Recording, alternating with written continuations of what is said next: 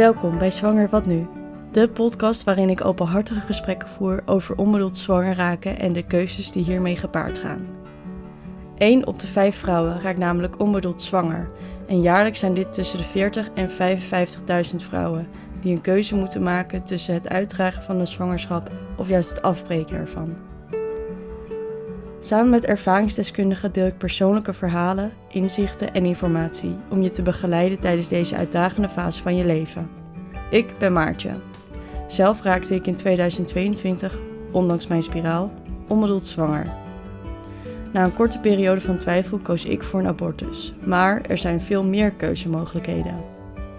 In deze aflevering staat het zelfopvoeden centraal. Ik spreek Anja. Zij raakte in 2017 onbedoeld zwanger. Na een periode van twijfel heeft zij ervoor gekozen om de zwangerschap uit te dragen en is nu moeder van haar zoon. Of je nu net ontdekt hebt dat je zwanger bent, twijfelt over welke keuze voor jou het beste is, of gewoon nieuwsgierig bent naar de verhalen van anderen. Zwanger wat nu is de podcast voor jou. Ik wil benadrukken dat deze podcast bedoeld is voor iedereen die geïnteresseerd is in dit onderwerp. In de podcast hebben we het over vrouwen, maar ook als je je anders identificeert dan als vrouw en onbedoeld zwanger bent, kan de informatie super bruikbaar zijn en ben je hartstikke welkom om te luisteren. Let op, Zwanger wat nu is geen vervanging voor medisch advies. Raadpleeg altijd een professional voor persoonlijke adviezen en ondersteuning.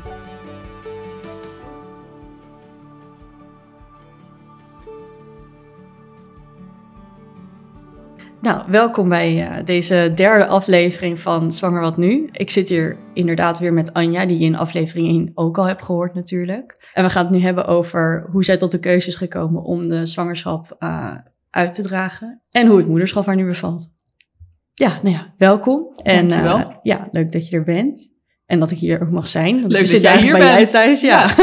en hoe ben je eigenlijk tot de keuze gekomen voor het zelf opvoeden? Nou, mijn, mijn eerste of onze eerste gedachte was dus: uh, dit willen we niet, dit kan niet, dit is niet de goede timing. Uh, maar hoe langer we erover nadachten en praten en de scenario's af gingen wegen tegen elkaar, hoe meer we eigenlijk tot de conclusie kwamen dat, dat er maar één optie voor ons was. En dat was gewoon het voortzetten van de, van de zwangerschap. Het, het gekke is ook, op het moment dat je zwanger bent, dan kun je het ook niet meer terugdraaien. Het is zo'n, um, ja, zeg maar alles daarvoor heb je nog een soort van invloed op. Maar als, het, als er eenmaal iets uh, in je buik zit, ja, je kunt, je moet er een actie op ondernemen om het ongedaan te laten maken. Om het maar even plastisch te zeggen. Ja. En ja, daardoor voelde het voor ons wel sterk van, nou dan moeten we dit maar uh, voortzetten. We hebben dus alle scenario's met elkaar doorsproken van hoe zouden we dat kunnen doen. Echt hele praktische zaken, ook met betrekking tot werk, ons huis, uh, ook de relatie. Van kan onze relatie dit aan? En ja, daarmee tot de conclusie gekomen van, nou, als we ervoor gaan, dan willen we er ook nu positief in staan. En nou, dat hebben we gedaan. Dus vanaf dat moment eigenlijk, ja, voelde ik ook wel echt blijdschap. En kon ik het andere gedeelte, dat kwam af en toe nog steeds wel tijdens de zwangerschap naar boven. Van ja, hoe kan één zoiets kleins leiden tot uh, nu dat ons leven compleet gaat veranderen. Maar uh, ja, de boventoon voerde nog steeds wel uh, blijdschap. En nou, de wens om moeder te worden was er altijd al. Alleen een beetje eerder dan, dan dat ik zelf had gewild. Of dat wij zelf hadden gewild. Maar ja, daar, daar kon ik uiteindelijk wel heel goed mee omgaan. Ja. Ja. ja. En hoe reageerde die omgeving uiteindelijk dat je vertelde dat je zwanger was? Ja, eigenlijk heel erg blij. We hebben geen enkele rare reactie gehad. Wel mensen die zelf vragen, was het gepland? Maar ook heel veel mensen die er dus van uitgingen dat het gewoon, het lag in lijn der verwachting. We hadden dus net een grote reis gemaakt door Amerika en dachten, nou, dan komt nu de volgende stap. En dat was dus niet zo, maar voor veel mensen leek dat wel zo. En iedereen om ons heen was gewoon super blij en enthousiast dat er een nieuw leven zou komen. En ja, ze zagen ons blijkbaar ook toch altijd al wel als ouders. En ja, eigenlijk alleen maar heel erg positief. Ja, oh, dat is wel fijn. Ja. Hoe heb je de zwangerschap ervaren uiteindelijk? Dat je wel de keuze had gemaakt van oké, ik ga dit doorzetten. Hoe, uh... Het was eigenlijk een uh, nou, hele prettige zwangerschap ik had vanaf het moment dat we er daadwerkelijk voor gingen van oké, dit, dit wordt ons leven, we gaan nu ouders worden. Ja, voelde ik ook wel echt die blijdschap. Had ik ook plezier in het, in het, nou, het zoeken naar babykleertjes. Ik wilde ook heel graag weten of we een jongetje of een meisje zouden krijgen, omdat dat het voor mij wel veel echter maakte. Dan kon ik me echt een voorstelling van maken. Nou, ik had altijd al gedacht dat ik een zoon zou krijgen en dat bleek ook uh, zo te zijn. Dus ja, wij gingen toen wel echt ja, door de Baby Planet en de Baby Dump en al die winkels. Ja, dan ben je opeens behoor je tot een groep mensen die dus een kind krijgen en helemaal losgaan op allerlei dingen waarvan je van tevoren niet wist het nodig te hebben.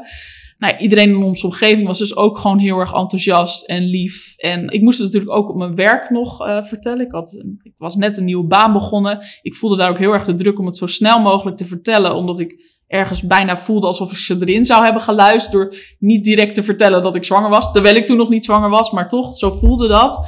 En ik moet zeggen, op mijn werk hebben ze ook wel echt super goed gereageerd. Heel erg lief.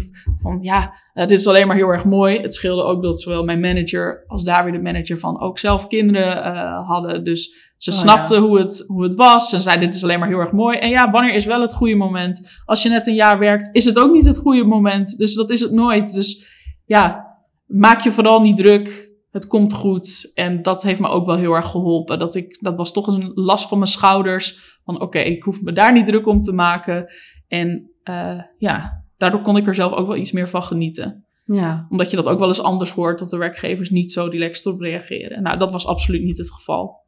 Oh, gelukkig.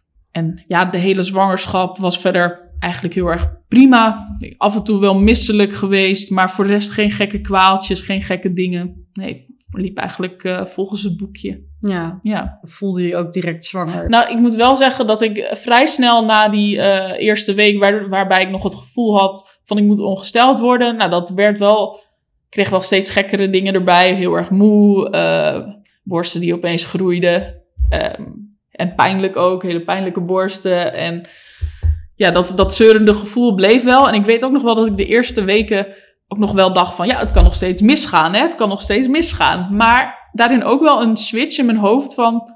dat ik dat dan op dat moment wel heel jammer zou vinden... omdat we juist bewust nu die keuze hadden gemaakt van we gaan ervoor. Dus dat is ook wel gek hoe dat zo snel kan veranderen. Waarbij ik misschien de eerste dagen nog wel eens dacht van... nou, ik zou het niet erg vinden als er, uh, als er toch opeens gaat bloeden...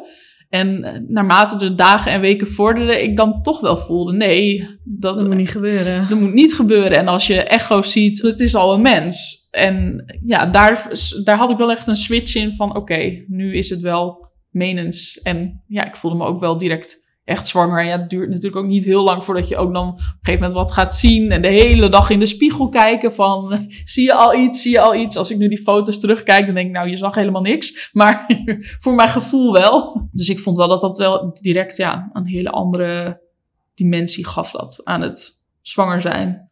En zijn jullie dan ook altijd samen naar echo's gegaan? Of hoe, ja. hoe pakte je dat aan? Ja, we hadden een verloskundige die bij ons thuis kwam dat was dus ook een bewuste keuze, omdat ik in het begin het ook eigenlijk helemaal niet zag zitten om naar zo'n praktijk te gaan. Ik dacht, ook kom ik mensen tegen en ik wil dat nog helemaal niet vertellen. En toen bleek er dus een optie voor een zelfstandige verloskundige te zijn. En die had gewoon een echoapparaat en kwam bij ons thuis. Wat vet. Ja, dus dat was heel erg relaxed, gewoon in je eigen omgeving. Ik lag gewoon op de bank en uh, nou, kwam zij met een echoapparaat. En ja, maakte het wel, ik weet nog wel van de eerste echo's, dat je dan wel denkt, oké, okay, het, het is er echt, alleen ik denk pas toen, toen je echt de menselijke vormen zag, dat ik me ook besefte van, het is ook echt een mens of zo. En dat uh, op een gegeven moment het hartje klopt en zo, dat soort dingen. Dus ja, die weken daartussenin en dat je het verder nog aan niemand vertelt. Want daar heb ik wel echt ook, ik denk wel tien weken mee gewacht. Waarbij je nog wel eens hoort dat mensen het nog wat eerder aan ouders en zo uh, vertellen. Ja, vond ik dat toch ook wel spannend. Van hoe ga ik dat brengen? En ik wil het leuk brengen. Dus daar hebben we wel echt een paar weken nog mee gewacht. En vanaf het moment dat je het dan ook met mensen deelt, wordt het ook veel echter. Omdat ze dan ook naar vragen van hoe gaat het? En opeens ben je een soort van publiek bezit in, in dat opzicht. Mensen zijn opeens heel erg geïnteresseerd in hoe het met je gaat. En daadwerkelijk. En uh, kijken direct naar je buik in plaats van... Uh, naar je gezicht, zeg maar. Dus dat, dat vond ik ook wel heel gek om mee te maken. Ja, ja het gaat niet meer om jou alleen. Hè? Nee, nee, precies. Nee, mensen willen opeens alles van je weten. En had je nog een, een voorkeur voor een jongen en meisje? Want je zei eerder al dat je er wel, uh, uh, dat je graag wilde weten wat Ja. het zou zijn, maar Vroeger dacht ik dat ik vier kinderen eh, zou willen. Nou, daar ben ik inmiddels wel op teruggekomen. Die wens heb ik niet meer. Maar ik had wel altijd in gedachten dat ik sowieso eer- eerst, de eerste zou een jongetje zijn. Dus ergens bescherm je dan jezelf. Denk je van, nou, eh, maar het kan ook een meisje zijn. En dan keek ik naar meisjeskleren en zo. En dacht ik, oh, dat is ook wel heel erg leuk. Maar het gaf juist vanaf het moment dat ze bevestigde het is een jongen, dacht ik, oké, dat klopt ook helemaal met mijn gevoel. En mijn vriend dacht volgens mij, ja, die dacht ook dat het een jongetje zou zijn. Dus nou, ja, Ja, alleen maar heel erg leuk. blij. Ja, Ja. ja. En nee, eigenlijk verder geen voorkeur. Meisje ook leuk. Ja, dan had ik even een switch in mijn hoofd moeten maken van, eh, oké. Toch eh, anders, toch ja. een meisje, dus dan klopte het niet met mijn, eh, met mijn gedachten en mijn beeld. Maar nee, helemaal prima. ja. En je hoort ook wel vaak dat mensen het, het haast voelen. Dat ze dat Ja. zeggen van ja, ik voel dat het een jongen of meisje werd. Had je dat ook? Of was dat echt meer gewoon een wens vanuit jezelf? Ja, ik weet niet eens of het, of het per se de wens was. Meer gewoon een, een soort beeld wat ik altijd al heb gehad. Dus niet per, nee, het, is, het was niet per se een, een wens. Maar nee. ja, wel gewoon een beeld wat dan klopte of zo. Dat, dat dan je gevoel dus klopt. Dus ja, voelde ik het? Dat weet ik niet. Ik denk dat je vooral heel erg de hele tijd jezelf nog een beetje aan het indekken bent. Ook al voel je of denk je het is dit geslacht, maar tegelijkertijd denk je ja, maar het kan natuurlijk ook 50% kans dat het wel het andere geslacht is. Ja. En hoe is dat voor jou trouwens, als je daar nu denk jij daarover na? Van wat zou het. Want dat weet jij niet, toch? Nee, nee, dat ik kon je in die, nee. die termijn nog niet zien. Nee, nee, want ik was zeven, zeven en een halve week uiteindelijk dat ik eh Ja. borst onderging. Dus nee, ik, wel, we konden dat niet zien. Dus ik heb eigenlijk ook geen idee. Weet je, ik zie het vaag, zie ik het nog wel voor. Maar ik ben en in het ziekenhuis geweest en daar heb ik echt gehad. En in de kliniek. Ja? Maar ik heb eigenlijk, nee, ik heb het niet gezien en ook Nee. geen idee gehad eigenlijk of zo. Nee, en ik denk En- met 7,5 weken is het ook nog een beetje... Ja, dan moeten ze echt vertellen wat wat is, want je hebt geen idee. Je ziet iets, een rondje en een... Ja, nou precies. Ik had Ja. überhaupt niet eens het idee dat ik, dat ik zwanger was in eerste Nee. instantie. Dus Nee. dat je dat dan ineens hoort, dan denk je ook, wat Ja. gebeurt hier? Ja, precies. Ja, ik had ook niet heel sterk dat ik dacht, oh, dit uiteindelijk, want ik heb best wel getwijfeld nog voordat ik die keuze Ja. had gemaakt. Ik had maar niet echt het idee dat, ja, dat het of, of een jongetje of een meisje zou zijn. Nee. Nee, nee. Wel, wel heel erg over nagedacht en ook heel erg wel ermee bezig geweest van, oh, maar we kunnen het ook wel houden en Ja. hoe gaan we dat dan doen? En dus, dus wel met, met de, de baby, of dat Ja. wat het was op Dat je dat scenario ook Ja. steeds afspeelt. Ja, dat, wel. Maar ik had niet echt dat ik dacht, oh, het, wordt, het is een jongetje of een meisje. Nee, Nee. een vriendin van me die had dat wel. Die heeft uiteindelijk ook wel voor een abortus gekozen. Maar die had wel heel sterk het gevoel dat het een meisje zou zijn. En Ja. Ja, die Dus misschien ook een ja, bepaalde rust of zo die je daarbij kan zeggen van, nou, dit zou het zijn geweest en je weet het toch niet. Dus, nou ja. Ja, ja, precies. Nee, dus eh, ja. ja, dat had ik niet heel sterk. Nee. Nee. nee. En vind je het dan ook raar als je mijn verhaal nu zo, zo hoort, dat je dan denkt, oh, dat had ook mijn leven Ja. kunnen zijn? Ja, ergens wel. En Ja. ook, wij, wij willen uiteindelijk wel ouders ook worden. Dus hoe meer je daar dan mee bezig bent, hoe meer je dan toch ook alweer een soort van, ja, toch weer kriebels krijgt. Dat je denkt, oh ja, het is ook wel weer leuk, weet je wel. Ja. En bij onze situatie nu bijna wel weer dermate anders. Dat we, dat, dat ik zoiets heb van, ja, maar het zou nu, nu wel kunnen. Of, of, Ja. of uitkomen. Of in, in hoeverre zoiets uitkomt natuurlijk. Maar Ja. ja, ja dat, dus dat is wel, wel lastig dat je daar dan toch weer zo mee bezig bent. Want mijn vriend Ja. zegt ook weer heel terecht. We hadden in januari dacht ik ineens van, oh shit, ik denk dat weer zwanger ben. Of, of nou ja, hè, ik had Ja. echt weer pijnlijke borsten. En ik Ja. zit wel weer aan de spiraal wat ik toen ook had. Eh, dus ik, ik raak niet ongesteld. Dus zeg Ja. maar over tijd of iets, ja, daar heb ik geen idee van. Ehm, en toen had ik sterk zoiets van, als ik, maar als ik nu zwanger ben, dan ga ik denk ik niet weer een abortus Nee. doen. Nee. En toen had mijn vriend heel sterk zoiets van, ja, maar waarom, waarom hebben we dat dan in eerste instantie gedaan als je dat Ja. niet, niet weer zou doen? ja. Dus dat is ook wel weer, eh, eh, ja, gek of, of lastig. Ook omdat hij, eh, eh, nou ja, hij, hij, we praten er, het is niet iets wat je dagelijks spreekt. Dus toen Nee. we het er heel veel over gehad. En dan als je op een gegeven moment weer gaat testen, omdat je het idee hebt dat je zwanger bent, dan heb je het er ook wel weer over. Maar ik merk toch dat we daar allebei heel anders mee om zijn gegaan ook, zeg Ja. maar.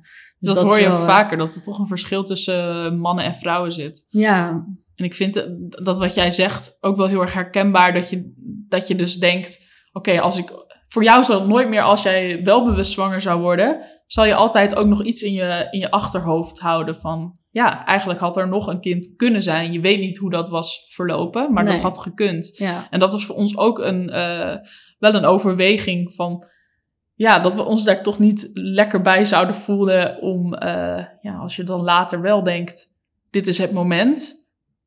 Ergens, misschien lukt het dan opeens niet meer of zo. Ja. Dat soort gedachten kreeg ik dus eigenlijk heel Ja. erg. Ze zijn nergens op gebaseerd, maar het is gewoon puur een gevoel. Ehm, ja, waarbij ik dacht, nee, dan, is, dan moet het gewoon zo zijn. Ja, ja, precies. Nee, dat, is, dat, dat snap ik ook wel. En Ja. ik denk dat dat misschien ook net het verschil was waar, wa- wat je zegt van, ja, het kwam het bij ons uit, weet ik niet, maar we waren wel eh, allebei zelf bezig en net gestart en, en het huis al en al dat soort dingen. En dat hadden wij gewoon nog net niet. Dus mijn vriend Nee. was wel net voor zichzelf begonnen, maar ik zat nog in mijn studie, we woonden nog thuis. En ja, weet je, dan, dat, dat is uiteindelijk ook wel, heeft ook meegespeeld. Ik denk ook, ik voel ook eigenlijk met dit soort dingen altijd de behoefte om te zeggen dat ik ook alleen maar daar heel erg veel respect voor heb. Omdat het, het kan klinken, omdat wij er wel voor zijn gegaan, dat je dan voor een andere keuze, eh, dat je dat af zou keuren of zo. Maar dat is ook Nee. absoluut niet het geval. Nee, ik vind dat alleen maar heel erg moedig. En ik kan ook beamen van, ja, het is ook gewoon echt een enorme aanslag op je leven. En als je denkt, eh, of als je daarover twijfelt, ja, dan is het alleen maar heel erg fijn dat we die, die opties en mogelijkheden hebben Ja, daar ben ik alleen maar heel erg blij mee. Dat het een optie is geweest. Dat je erover na hebt kunnen denken. En dat je daar zelf een keuze in hebt kunnen maken. En dat het niet voor je, voor je, vastgelegd, is, voor je vastgelegd is. Of dat het vaststaat. Ja, Ja, ja, nee, is het ook. Dat je gewoon, als je wil, dan, dan kan eigenlijk alles wel. En dat is gewoon Ja. een heel geruststellende gedachte ook wel.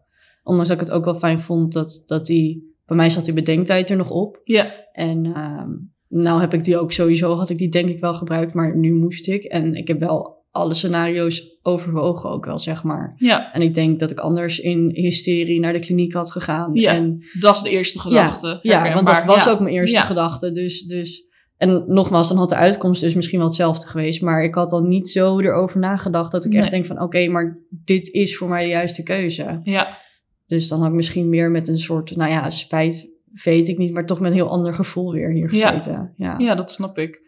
En ik denk dat het ook een groot verschil is met bijvoorbeeld eh, nou, heel veel jaar geleden, toen vrouwen nog meer huisvrouw waren. ehm, en nu eh, vrouwen gewoon ook een leuk leven en carrière en het krijgen van een kind wel echt op een, ja, dat brengt je wel in op een heel ander gebied weer, ehm, ja, waar waar je keuzes Ja. in, in moet maken. Een man, daar is het ook ingrijpend voor, maar hij is niet degene die het kind in zich draagt, die eventuele borstvoeding moet geven, Nee. een bepaalde sterke band daar ook direct vanaf dag één mee heeft. Wat niet zo hoeft te zijn, maar, Maar ja, vaak, wel, ja. vaak wel zo is. Ja, ik denk dat juist het maakbare van, het, van de, de generatie waar wij in zitten...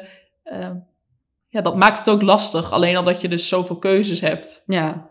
ja, het is gewoon, je hebt zo- zoveel meer opties. En er is zoveel meer druk tegelijkertijd als je dus wel kiest voor... oké, ik Ja. houd inderdaad wel. Want dan heb je nog meer... Ja, of je moet dus zeggen van... oké, ik stop wel met mijn werk of ik ga minder werken. Ja. En ik denk dat dat uiteindelijk ook wel... Ja, dat het moeilijk is om alles tegelijkertijd op dezelfde manier te blijven doen... als dat je dat eerst deed. Ja, Maar ik weet niet, daar heb jij eh, alle ervaring in, denk ik. Ja nou, het is, het is zeker een eh, enorme impact op zowel je leven als eh, je relatie ook. Ehm, ja, je werk, alles. Je, je weet van tevoren, er komt een kind en die is afhankelijk van je. En daar heb je de komende 18 jaar mee te dealen. Maar alles wat dat in de praktijk betekent. eh, nou, praktisch voorbeeld. eh, gisteren was mijn zoontje eh, niet zo fit. En heb ik vandaag een afspraak met jou. En dan denk ik, oh jee, het zou maar zo kunnen dat ik, dat ik hem thuis heb vandaag. En dan moet ik mijn werk bellen. Ik kan vandaag niet werken. Moet ik jou eventueel bellen? Of eh, ja, dus dat zijn best wel, het zijn gewoon hele stomme praktische zaken. Waarbij ik dan soms ook denk, ja, waar maak ik me druk om? Wat vond ik als kind het allerfijnst als ik ziek was? Dat ik gewoon lekker thuis ja. eh, bij mijn ouders, bij mijn moeder eh, op de bank kon zitten.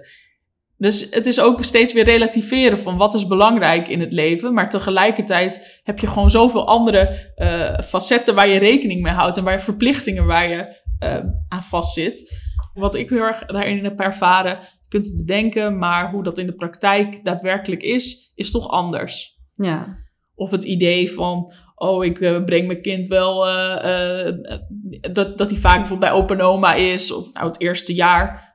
Is hij nooit uit logeren geweest? Dat soort dingen. Terwijl ik van tevoren echt dacht en ook tegen vriendinnen zei: Ja, dan, dat, we houden gewoon ons normale leven en we doen alles net zoals anders. Ik wilde het niet eens. Ik wilde helemaal niet eh, een, nacht, een nacht weg of uh, nee. Had ik helemaal geen behoefte aan. Nee. Dus dat is ook wel een, een, een verandering die je van tevoren niet kunt inschatten. En waar je van tevoren heel makkelijk over kunt praten. En ja, er zijn genoeg die dat wel hebben. Maar voor mij was het niet zo. Nee, ik voelde ook wel echt dit is mijn taak voor nu. Ja. En ik denk nu, hij is nu bijna vijf, dat dat... Nu merk ik dat de navelstreng langzaamaan een beetje los begint te, te laten. Maar dat was niet zo. Nee, ja, maar dat is misschien ook omdat hij... Want dan gaat hij nu naar de basisschool. Ja. En dan, ja, dat is ook weer een hele stap natuurlijk. Want dan ineens is hij hele dagen ja. niet thuis. Niet thuis en hij heeft gewoon een eigen leven. Hij doet dingen waar ik geen weet van heb. En hij heeft, leeft een leven met vriendjes die ik niet of nauwelijks ken.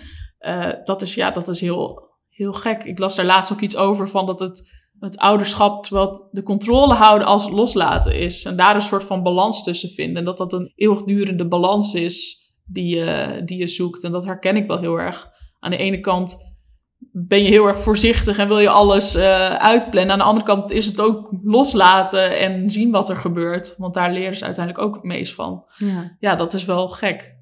Ja, nee, dat snap ik. Want je wilt uiteindelijk natuurlijk ook gewoon goed doen. In hoeverre, wat, Ja. is, wat is goed? Maar ja. dit is niet iets waarbij je... Dit, een kind is niet zomaar iets waarbij je denkt, nou, het, redt zichzelf wel of zo. Nee. Ja, vast ook wel uiteindelijk. Maar Nee, Maar- je, ja. ja, Je, je bent er gewoon ook, nou, een voorbeeld is ook onze eh, vakanties. Je denkt lekker een vakantie, maar je vergeet dan soms dat je wel iemand eh 24-7 bij je hebt, die als zijn hoofd er niet naar staat, dan heb jij ook gewoon geen leuke vakantie. Wij hadden een, eh, een leuke citytrip eh, in Italië. En eh, als je vraagt aan hem wat was het leukste daar, dat was de speeltuin tegenover ons appartementencomplex. Nou, dat laat wel een beetje zien van wat, je- wat je leven dan op zo'n moment is. En tuurlijk, hij moet ook mee naar dingen die hij minder leuk vindt. Maar het cliché daarin is wel waar. Als hij blij is en zich vermaakt, zijn wij dat ook. En dat dat uiteindelijk is waar het, waar het om, om draait. Van als hij blij is, kunnen, zijn wij ook relaxed. ja, Ja, dat dat toch wel een, ja, dat is echt een impact. ja. Vind je dat moeilijk? Ja. Ja, ik denk dat ik daar toch van tevoren makkelijker over dacht. En ehm, nou, ook met betrekking tot de relatie tussen mijn vriend en mij, dat is ook wel echt heel erg veranderd. Eh, wij leven nu veel meer als een soort van logistiek team. Ehm, ja, ook dat is een cliché die gewoon waar is. Je bent, je bent gewoon een, een gezin aan het runnen in plaats van een relatie aan het hebben waarbij je zegt na het werk, oh kom, zullen we even lekker uit eten gaan? Of wij aten bijvoorbeeld voorheen ook altijd best wel laat, rond een uur of acht. En eh, ja, dat, dat kan nu niet, want dan eh, moet ons zoontje al slapen. Dus je moet eerder gaan eten, je moet veel meer erover nadenken. Ja, als je met z'n tweeën bent, dan heb je veel meer de vrijheid om te doen en te laten wat je wil. Of als, jij, van, als ik vanavond iets zou willen doen, dat is leuk. Maar dan moet ik dat wel overleggen met mijn vriend. Van, ben Ja. jij dan thuis? Eh, en als hij dan dat niet is, of als hij ook plannen heeft, ja, dan moeten we daarin schipperen. Ja, Dus dat is veel meer leven als, eh, als, een, ja, als een team dan echt leven als geliefdes. We waren niet gezegend met een, eh, met een vanaf dag één doorslapend kind. En ja, dat, daar word je ook niet gezelliger van. Dus hebben we ook gedaan dat we dan iedereen in een apart bed gingen slapen. Omdat we dan uiteindelijk maar het meeste, de meeste slaap kregen. ja, En dat, ja, dat zijn niet dingen waar je van tevoren over nadenkt van dat dat je zou gebeuren. Als ik dat voorheen hoorde bij anderen, dacht ik, nou, je, je bent niet goed. Het kind kan toch gewoon prima in zijn eigen bed? Nou, geloof me, als jouw kind niet wil slapen eh, in zijn eigen bed, maar wel bij jou, dan denk je prima. kom maar. Ja, want ik moet de volgende dag ook gewoon weer functioneren. En eh, zonder slaap, dat is, dat is ook echt onderschat. Zonder slaap functioneer je gewoon niet. Dus dat, is, dat is gewoon echt belangrijk. En ja, dat kun je van tevoren dus bedenken, maar is toch in, in, eh, in de realiteit is het anders. En dat zorgde bij ons ook wel voor, nou voorheen dacht ik dus, ik wil wel vier kinderen. Nou, wij twijfelen nu überhaupt of we, of we nog wel een kind zouden willen. En dat is niks ten nadele van onze zoon, want dat is echt de, het liefste, leukste kind. Maar wel de impact die het weer heeft op je relatie. Het voelt voor mij dus nu eigenlijk pas weer alsof ik een beetje mijn leven terug heb, weer wat meer mezelf ben. En als ik er weer helemaal in zou moeten, van wil ik dat eigenlijk wel? Want ja, één ding kan ik je wel vertellen, die seks is nooit meer hetzelfde, want je weet wat voor gevolgen het kan hebben. Ja, Dat is wel echt, eh, ja, daar Ja. zijn we echt veel meer oplettend mee. Waar- waarbij we voorheen was dat, was dat gewoon niet zo. Denk je, ja, eh, prima. En, eh, de kans is klein. Nou, nu denk ik, elke kans, elke kans wil je uitsluiten. Ja, Ja. klopt. Nee, dat snap ik. Ja, en bij mij heerst nu nog steeds eigenlijk gewoon meer die angst van... ja, maar het, het zou... En bij mij is die kans nu dus echt... Nou, dat was toen ook eh, 0,02 procent of zo. Ja. Maar je Maar bent wel de praktijk wel, dat, ja. het, dat het wel kan. Ja, dus je blijft dan toch... Ja, heb ik nog steeds zeggen van... ja, maar het, het zou zomaar nog een keer kunnen gebeuren. Want dat, dat is eigenlijk ook zo natuurlijk. Ja, Je, je blijft er toch altijd mee bezig. Die angst blijft toch, nou ja, angst... in je achterhoofd dat je denkt... oh, straks raak ik wel zwanger. Dus je Ja. bent toch eerst heel voorzichtig. En op een gegeven moment was het en een spiraal en condoom. En ja. Eh, eh, ja, dat, dat beperk je toch ook al enigszins. Want Ja. het, is, het is niet heel spontaan. Je bent toch op het, altijd een beetje terughoudend erin. Ja, Omdat je bang en bent van... de angst zit er omdat je weet wat de gevolgen... Dat je hebt ervaren ja, wat zoiets voor gevolgen kan hebben. ja, nou precies. Ja, Dus ik dat hamer daar ook altijd bij iedereen op van... Ja. Veilig. Doe, Doe het veilig. veilig. Als je het niet Ja. wil, doe het veilig. Je zei natuurlijk van oké, je je relatie is ook een hele test. Maar hoe eh, ga je daar nu dan weer mee om? Hoe probeer je dat weer beter te maken of op te bouwen als het ware? Ja, klassieker, maar veel praten. Dat, we merkten ook dat we gewoon een tijd lang niet goed hebben gepraat met elkaar. En dat is dus ook door de waan van de dag en de drukte die je beide hebt. Eh, dat je eigenlijk heel weinig nog met elkaar echt in gesprek gaat van... hey, hoe voel je je of hoe denk je over nou, belangrijke zaken in het leven. Dat verschuift allemaal een beetje naar de achtergrond.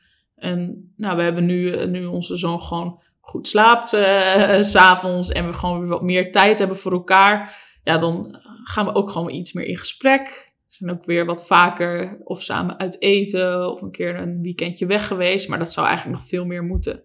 Ja, Maar daar moet je dus weer dingen voor regelen. En dat, is, dat haalt soms het spontane weg. En het is goed om het wel te doen hoor. Ehm, maar dat is wel een drempel steeds van, oh ja, dan moeten we even regelen. Wie kunnen we nu vragen voor, eh, om Mhm. op te passen? En ja, ja dat is wel iets wat, wat echt veranderd is. ja. We hebben ons ook wel eens afgevraagd van, nou, stel dat we, dat we onze zoon niet op dat moment hadden gekregen, van waren we dan nog wel bij elkaar geweest?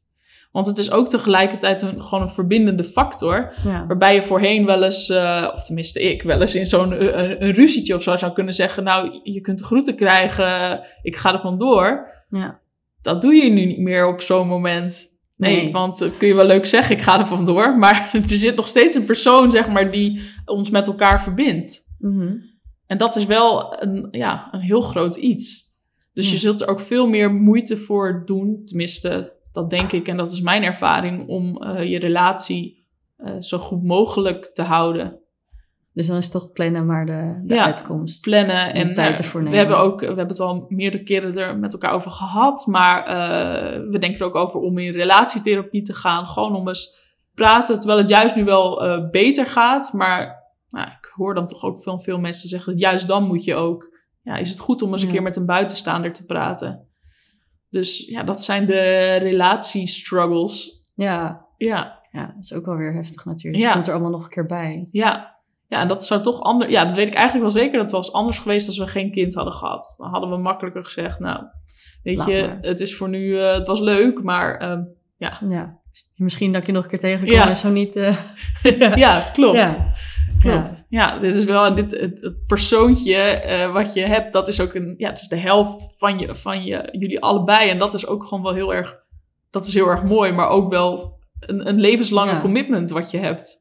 En waar je allebei wel de allerbeste bedoelingen mee hebt. Dat is ook wel weer het mooie. Het is een persoon waar je allebei evenveel van houdt. En ehm, ja, Ja, dan zit daar ook wel weer gelijk de, de match als ja, daar zit ook de match. De, er is maar één persoon op de wereld met wie ik kan delen alle, alle domme, eh, domme, gekke, grappige dingetjes die, die mijn zoontje doet. Elke poep en scheten die laat. Ja, dat vinden wij allebei heel erg grappig. Maar Ja. zal ik dat aan een andere buitenstaander vertellen? Ik denk, ja, leuk voor je. Ja. Dus dat, ja, dat is ook, het is ook inderdaad een verbindende factor. En had je nog heel gekke of specifieke kwaaltjes die je niet verwacht had tijdens je zwangerschap of achteraf? Nou, wat ik me vooral herinner is dat ik bijna elke dag in bad ben gegaan. Dus dat was misschien een beetje, een beetje gek. Ik wilde gewoon, ja, ik wilde gewoon elke dag in bad. Ehm, voor de rest, nee, ik had eigenlijk niet hele gekke dingen. Nee. Hebben jullie van tevoren heel specifiek besproken hoe jullie de opvoeding voor je zien en hoe jullie dat willen aanpakken? Dat is wel een hele goeie. Ik denk dat wij dachten dat we daar goed over hebben gepraat. Maar het zijn toch de nuances die wel eens verschillen maken in uh, ja, hoe je je kind opvoedt. Waarbij, ja, bij wijze van de ene vindt dat het snoepje wel mag en de andere niet. Ja, dat zijn best wel, het zijn soms kleine dingetjes, maar waar je wel hetzelfde in moet staan. En waar wij dan ook wel eens mee hebben gestruggeld, is dat voor mijn vriend bijvoorbeeld, ik hem altijd mijn zoontje dan wat meer gelijk uh, gaf, of dat ik wat iets meer hem, hem pamperde en dat hij ook gewoon af en toe wel wat strenger toegesproken mocht worden. Ja, daar, hebben we nu wel redelijke modus in gevonden, dat het wel oké gaat. En hij was tegelijkertijd veel sneller van als mijn zoontje ging huilen, wat, wat, wat harder uh, aanpakken. En hij is daar nu juist ook verzachtend in, omdat hij ook zag, nou, zo werkt het niet. En ja, qua karakter lijken mijn zoontje en ik echt enorm op elkaar. Ik dacht dus altijd, nou, leuk, een, een jongetje, dat zal dan een kopie van mijn vriend worden. Nou, absoluut niet. Het is dus echt een, uh, een mini-Anja en... Um, ja, zowel in uiterlijk als gedrag. Dus ik snap hem ook altijd. Ja. Ik vraag me wel eens af in hoeverre komt dat ik hem snap, omdat het mijn zoon is en omdat we heel erg met elkaar verbonden zijn. Of dat het gewoon echt ook een karakterding is, dat, het, ja, dat ik hem daarom heel erg snap. Ja. Dus ik, ik weet ook als hij, als hij boos is, dat wat hij dan nodig heeft is gewoon uh, even knuffelen en uh, vooral niet te hard erop ingaan, want dan wordt hij nog woedender van. En dat herken ik dus ook bij mezelf. Als je boos op mij wordt, word ik nog bozer terug. Precies. Dus ja, voor mij is het ook, ik denk dat het voor mij daarin ook makkelijker soms is om met ons zoontje om te gaan, omdat ik hem goed snap. En mijn vriend die denkt wel eens, nou, hier snap ik helemaal niks van. Waarom die zo doet. En ik heb wel zoiets, oh ja, maar ik snap het wel hoor. Want uh, nou, dit of dat. Ik, ik zie dat gewoon zeg maar veel meer. Ja. Dus ja, ik weet niet helemaal dus wat daarvan uh, echt het karakter is. En wat gewoon de verbondenheid is. Maar het is wel, ja, het is eigenlijk gewoon een feit dat, het, dat wij wel echt een, ja, die navelstreng, zeg maar, goed, uh, ja, goed verbonden. Die connectie is, is Ja, die connectie is er heel erg. Ja. ja, ik zag ook een foto en inderdaad, je zegt dat, maar het, hij lijkt precies op je. Ja, ja? Oh, grappig dat je dat ook zegt. Ja, ik, ik, zie dat ook in foto's van mezelf en ook zelfs dingen als iets met de stem. Of ik hoorde laatst een filmpje van mezelf dat ik zijn leeftijd had. En ook gewoon de manier hoe we dingen zeggen of doen ja, dat is gewoon heel, heel bijzonder. Dat had ik van tevoren dus ook echt niet verwacht. Dat ik gewoon zo'n kopietje van mezelf zou krijgen. Ja. Misschien nog wel leuker. Ja, ja, eigenlijk wel. Ja, dat denk ik wel. Maakt het voor mij vaak makkelijker ja, om, om met elkaar om te gaan. Ja. Ja, ik snap hem gewoon. ja. Wat was het beeld van tevoren wat je had bij een bevalling? En klopte dat achteraf ook? Ik had me dus uh, heel erg verdiept in het hypnobirthen. Um, dus dat is echt wel heel bewust de bevalling ingaan en positief. En uh, proberen de pijn weg te ademen is daar ook uh, belangrijk bij. Dus eigenlijk was ik daar voor mijn gevoel heel erg goed op, op voorbereid. Ik had allerlei bevallingsverhalen gelezen, uh, filmpjes bekeken, keizersnedes gezien, zeg maar alle opties voorbij zien komen. Van het kan alle kanten op gaan. Ik had in principe een prima bevalling, alleen het duurde wel heel erg lang. En waarbij ik dus mijn hele zwangerschap graag in bad doorbracht. Ik had ook een bad om in te bevallen. Deed dat op dat moment niet zoveel voor me. Dus dat was meer het idee van ik, ik zou graag in bad willen bevallen. Nou, dat is dus ook niet gelukt. Ik wilde graag thuis bevallen. Is ook niet gelukt. En ja, vanaf, eigenlijk vanaf het moment dat de bevalling startte, ja, was het gewoon een hele onprettige pijn die ik in mijn rug had. En dat, daar had ik dus ook niet voldoende over gelezen. Al die ademhalingsoefeningen gingen voornamelijk vanuit je buik. En ik had gewoon extreem pijn in mijn rug. En um, nou, het duurde gewoon best wel lang. Het begon op een zondagavond om, uh, om tien uur. En de volgende dag om tien uur s'avonds is die geboren. Dus het was wel echt een volledige nacht waarbij ik dus wakker was. De hele dag nog uh, ja, in de pijn zitten. En uiteindelijk, nou, tegen een uur of acht s'avonds, uh, zei de verloskundige van... Nou, het, het, vlot niet, het vlot niet meer echt. En het is, het is beter dat je naar het ziekenhuis gaat. Dan krijg je weeënopwekkers. En dan is hij waarschijnlijk zo geboren.